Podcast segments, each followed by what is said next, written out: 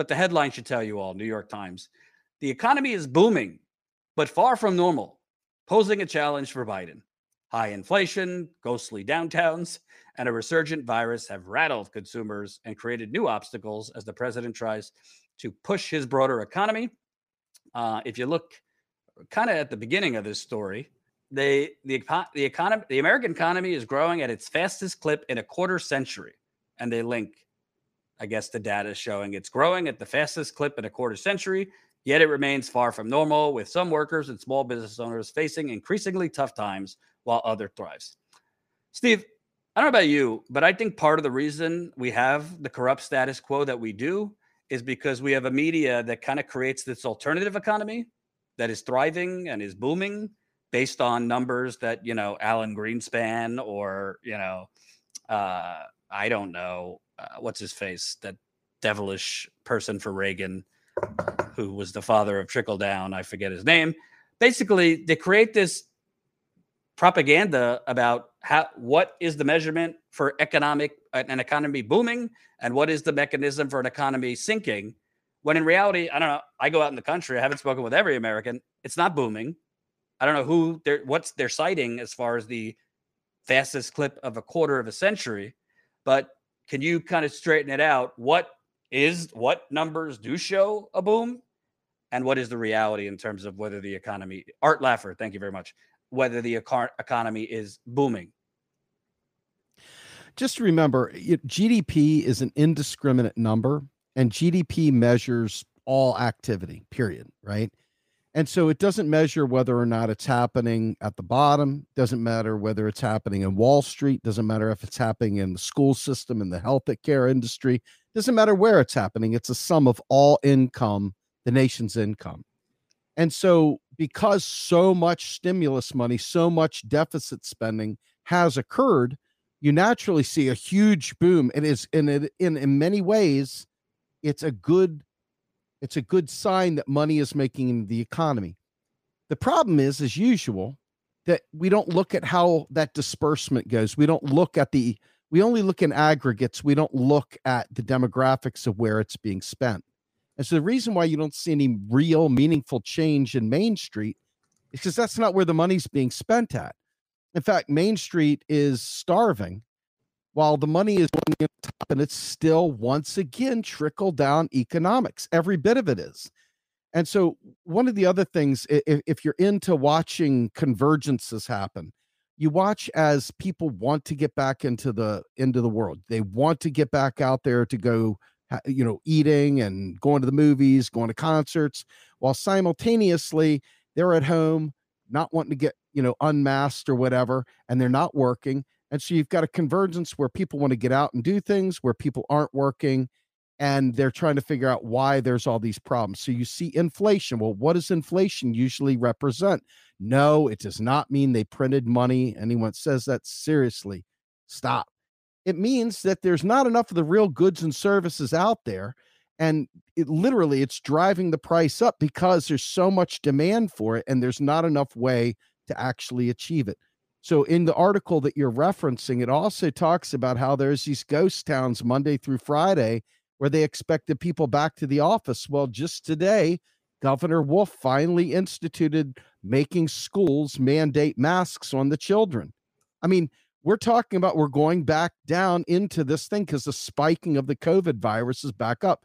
And all the fools want to sit there and, and talk about it being a hoax and stuff. Get out of here with that crap, too. This is very serious stuff. And so part of what you're watching, again, we got the trickle down mindset. The other thing that we're watching is this fake idea that we can go back out and live our lives while simultaneously the supply chain and the workers are not back to actually meet the demand. So, what does that do? That jacks the price up. So, this is the perfect storm. And now, what's going to make it even worse is that while the wealthy are doing really freaking good right now and they are kicking ass, man, they are doing fantabulous the people that are about to lose their unemployment are about to be even worse. And mind you, the moratorium on evictions was overturned by the Supreme Court. And do not dare blame the Supreme Court for that. That is a problem of your Congress not writing laws to affect the people once again.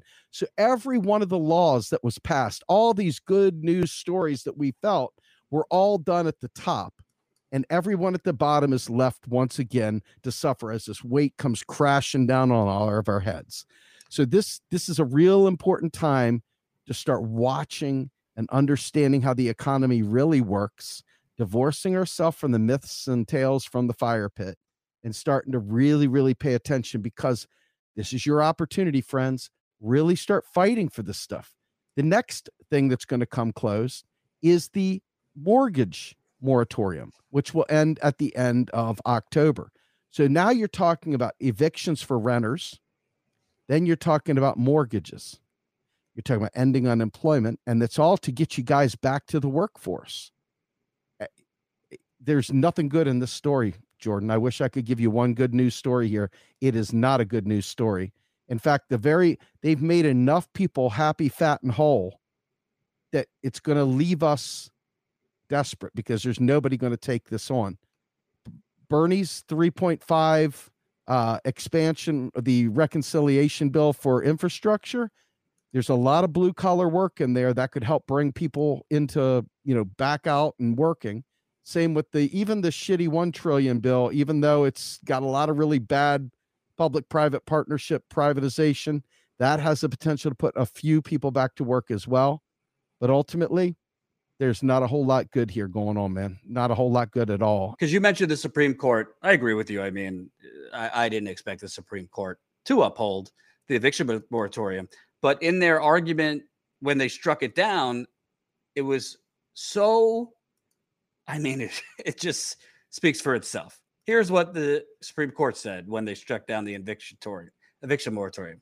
Could the CDC, for example, mandate free grocery deliver- delivery to the homes of the sick or vulnerable? Require manufacturers to provide free computers to enable people to work from home? Order telecommunication companies to provide free high speed internet service to facilitate remote work? So forget the legalese of whether they could or not. I always call the CIA capitalism's invisible army it wasn't my idea. You know, I stole that from somebody. But is the Supreme Court not just capitalism's protective judge? I mean, this in itself. Oh, can we do good thing? Can we mandate good things for the sick or vulnerable, or you know, help educate people by law? I mean, I don't know what you think about that, but I thought that was striking in their argument. Just, just remember this. It, it, you know, on the off chance that the Supreme Court ha- decided to be, you know, legislating from the bench or whatever, and they, you know, they do it all the time anyway, right? But on the off chance that they actually were the the, the primary one responsible for this, I mean, there's so many ways that they could do this, but ultimately, all the laws are written with the idea of protecting capital to begin with. You know, so their job is to interpret the law and to judic, you know, to legislate or to judic, la, la, to judge the law, to to to weigh it out. Legislative branch is the one supposed to write the damn law, and the legislative branch always writes laws protecting capital, protecting private property, protecting anything but we the people. And you know, for those people who somehow or another in the back of their mind think that private property is we the people, I don't know about you, but even the wealthiest of my friends don't have quote unquote the kind of private property I'm talking about that is protected by these laws we're we're we're literally being sold out and there's literally no protection for us at all. I mean zero this this is probably about as bad as i've seen it and i've been trying really hard to find the good news and everything lately just because it's so depressing to be focused nonstop on the negative but it, but this is literally where the rubber meets the road. I heard you talking you know before i jumped on about the unions and stuff like that and that's a great thing 10 years too late. I mean, it's great that it's happening, but but things are happening right here, right now, and we don't have organizing power to address it. We really don't, and and right. there's just not enough focus on it to really impact it the way it needs to be impacted. We got probably you know, right here, right now, with the evictions and the uh, uh, what do you call it? The um, unemployment. Thank you. And the unemployment, you that in and of itself creates a major major problem now with it looking like things are going to start locking down a little bit more even you're looking at those businesses that were thinking about reopening not having any business once again, probably laying people off once again. It doesn't take a whole lot to see how this unfolds. The biggest thing is here, I think we're headed into this perpetual cycle because we're already in the midterm cycle. I mean, Labor Day's coming after that. We'll be focused on, you know, oh, Congress is at gridlock. We're already into midterm season, this and that.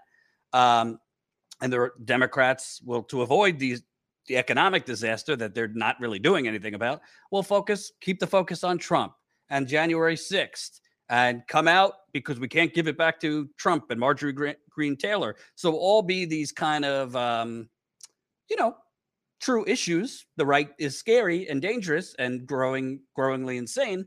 But they're going to try and paper over. Their messaging will be, we, you know, save our majority, don't don't worry if we didn't do any anything substantively other than you know 1.9 trillion shots in your arm whatever.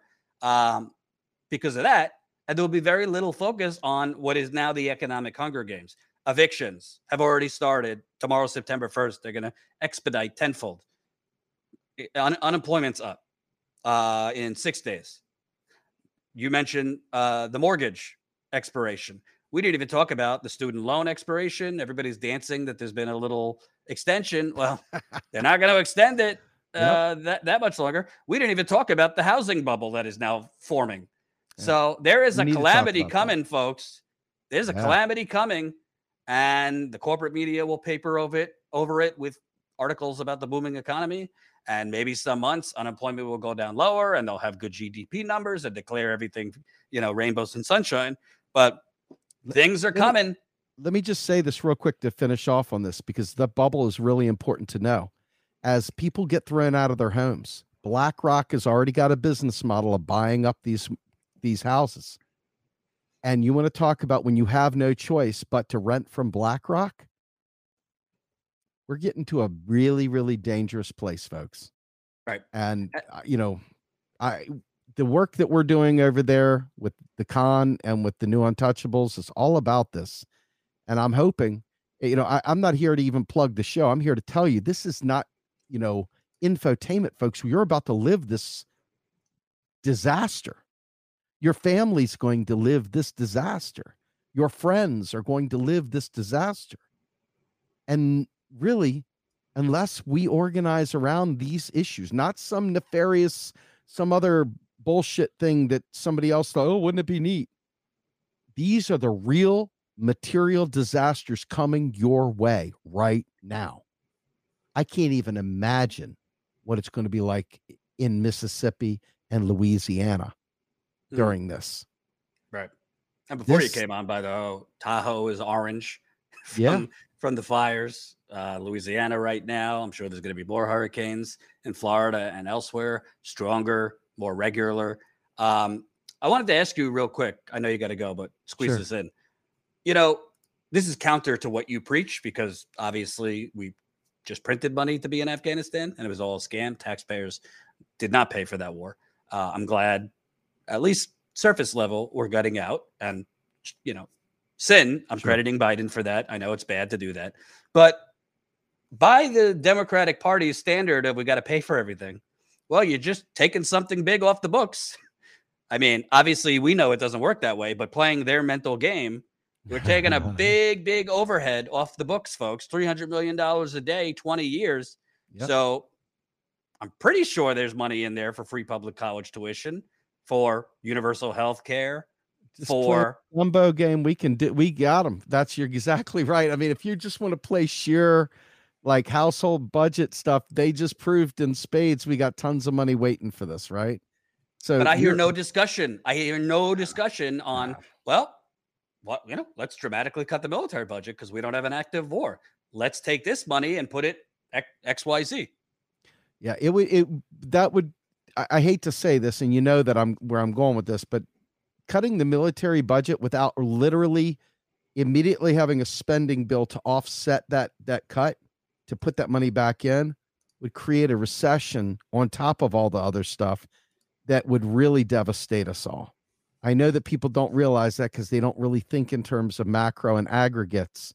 But if you don't have that money spent into the economy, even at that trickle, even that little trickle right there, we will feel that in a way that you it, that would devastate us and we have to have a replacement for that money. That money it should be domestic spending. It should be public purpose spending to enhance our lives to keep us whole to offset for you know the horrors of climate change to prepare for immigrant migrations into the nation to run away from coastal communities that are going to be underwater things like that.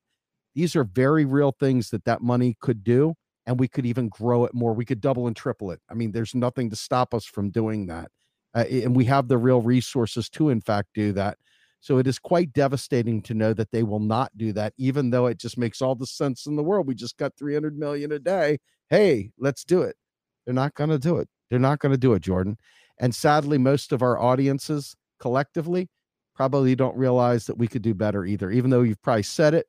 A lot of people, you say this out loud and they don't really hear it, doesn't really penetrate. They hear it surface level, level and then they're off to the next subject, whatever that is, where the next live that pops up, they're off to that subject. This is one of those ones where you got to lock your heels into the dirt and don't let go and hold on to this subject and stay focused on this subject because it will not happen on its own. It's got to be purpose driven. And that's that's my uh that's my parting plea with you, brother. and by the way, I'll just end this. It's not a question. All these people with all this shit about inflation, which you know you do have to uh, take the temperature of that and change course if it's real inflation. Uh, they seem to only care about inflation that helps working people, but the actual day to day 30 year inflation, which is gentrification, i.e., yep. economic terrorism, which is driving up rental, home prices, milk, you know, uh, just to breathe in the neighborhood you grew up in. That inflation, that's that's urban renewal.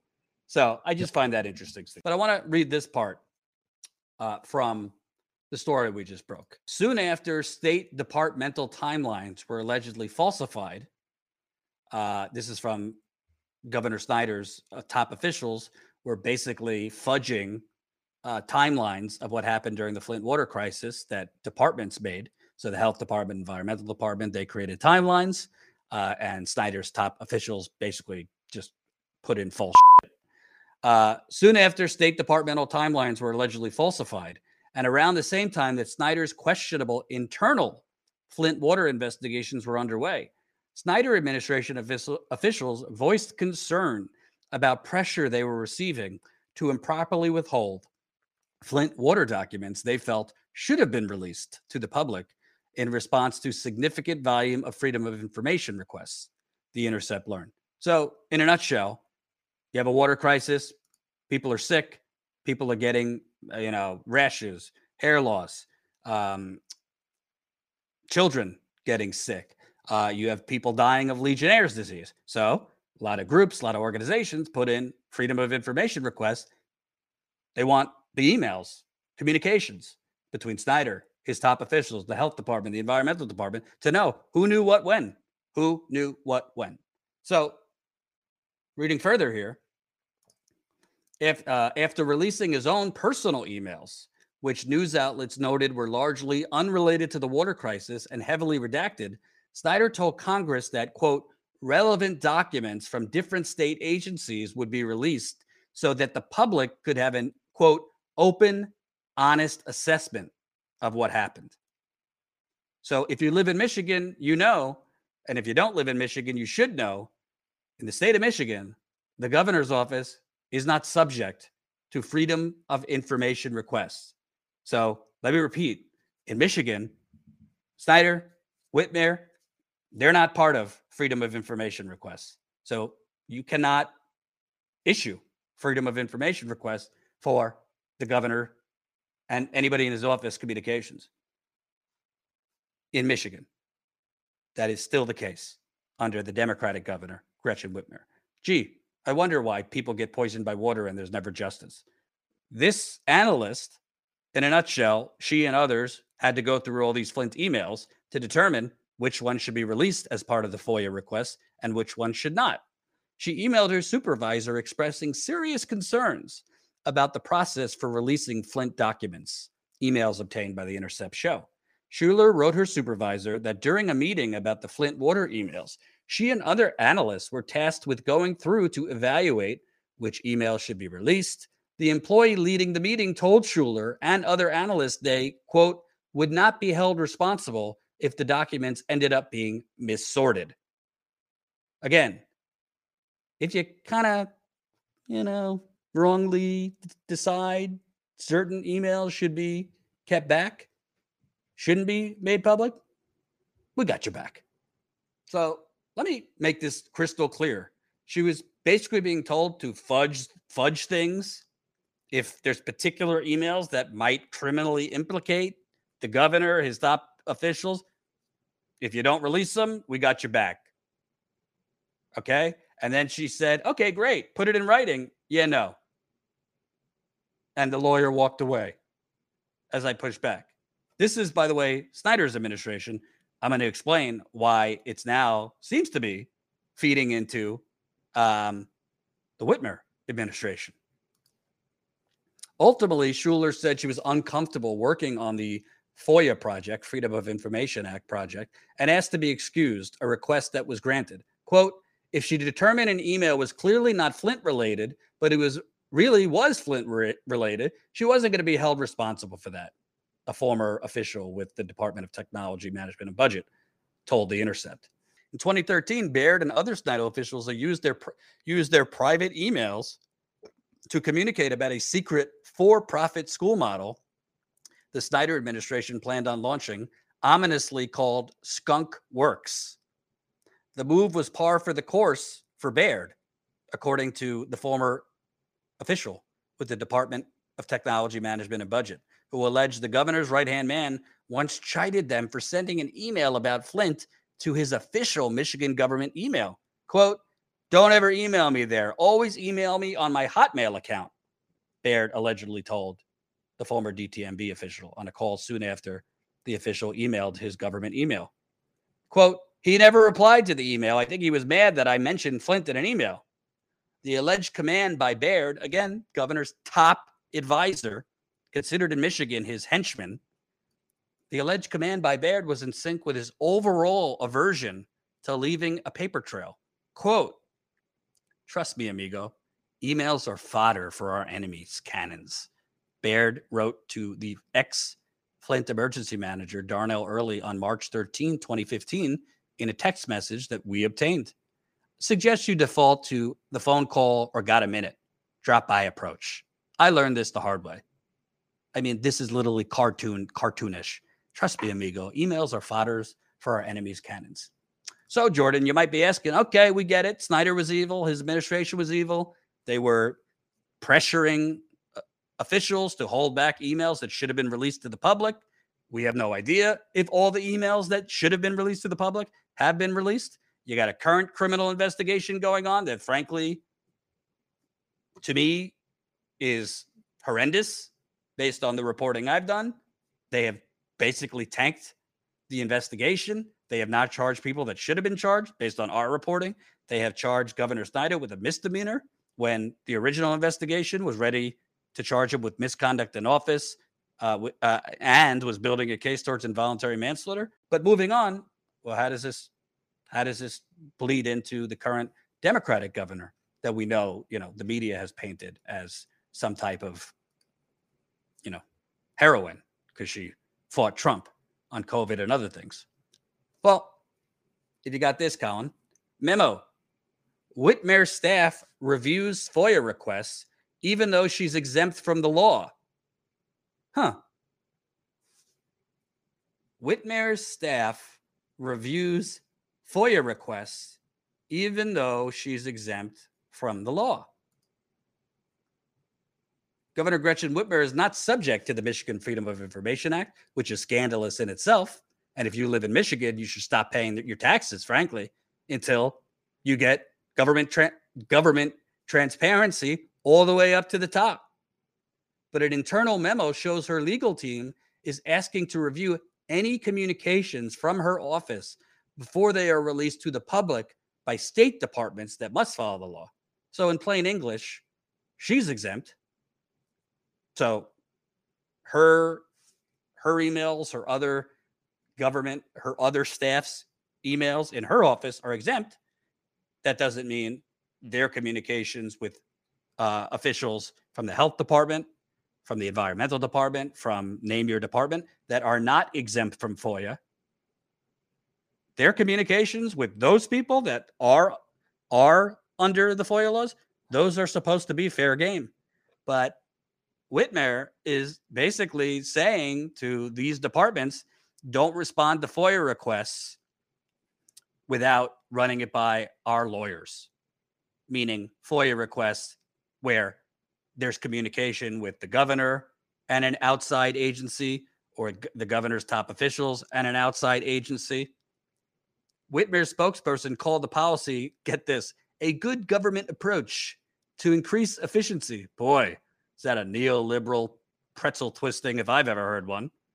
And officials from the officials from uh, the past administration said governor's offices typically expected advance warnings before any sensitive disclosures. A leading open government advocate called the Whitmer memo, quote, problematic. However, because the review could further slow public record requests. And a conservative activist called Whitmer, Whitmer hypocritical, given her 2018 campaign promises to, to boost transparency in her office. In a memo first issued in July 2019 and revised in April, Whitmer's chief legal counsel, Mark Totten, directed department and agency directors to notify the governor's team when certain, quote, legal actions or developments arise, including pending public records disclosures involving Whitmer or staff. Quote, please provide the language of the actual request and, cop- and a copy of all documents that include, quote, executive office communications, the memo states. So again, no different. No, no different at all than Snyder. We have governors, their officials deciding what sh- the public should have access to and what the public shouldn't. So I don't know if you're the governor, if you're the governor's top officials, if there were certain emails that the media might pick up, your opponents might pick up, might give you some legal problems, I might tell the health department, the environmental department, whichever department outside of the governor's office that is subject to freedom of information requests, I might tell them not to release it or release it heavily redacted or just delay, delay, delay. How is this at all a democratic system. It Snyder did it, and now Whitmer's doing it. And by the way, I'd like to I'd like to see Whitmer's communications on Flint. I'd like to see her communications on the fact that she already knew our report that Snyder's administration manipulated the water testing data. She said it in an interview. She acknowledged the manip- manipulated testing that we broke. I'd like to see her communications on the attorney general dropping all the charges and then charging Snyder with a misdemeanor. I'd like to see her communications, frankly, and her top officials with Snyder administration officials. I'm working on something behind the scenes, but apparently they were pretty chummy, Snyder and Whitmer's people, to the point where Snyder and his people worked behind the scenes to get her elected. Gee, Snyder's people work to get her elected. She gets elected a misdemeanor against Snyder. Hmm.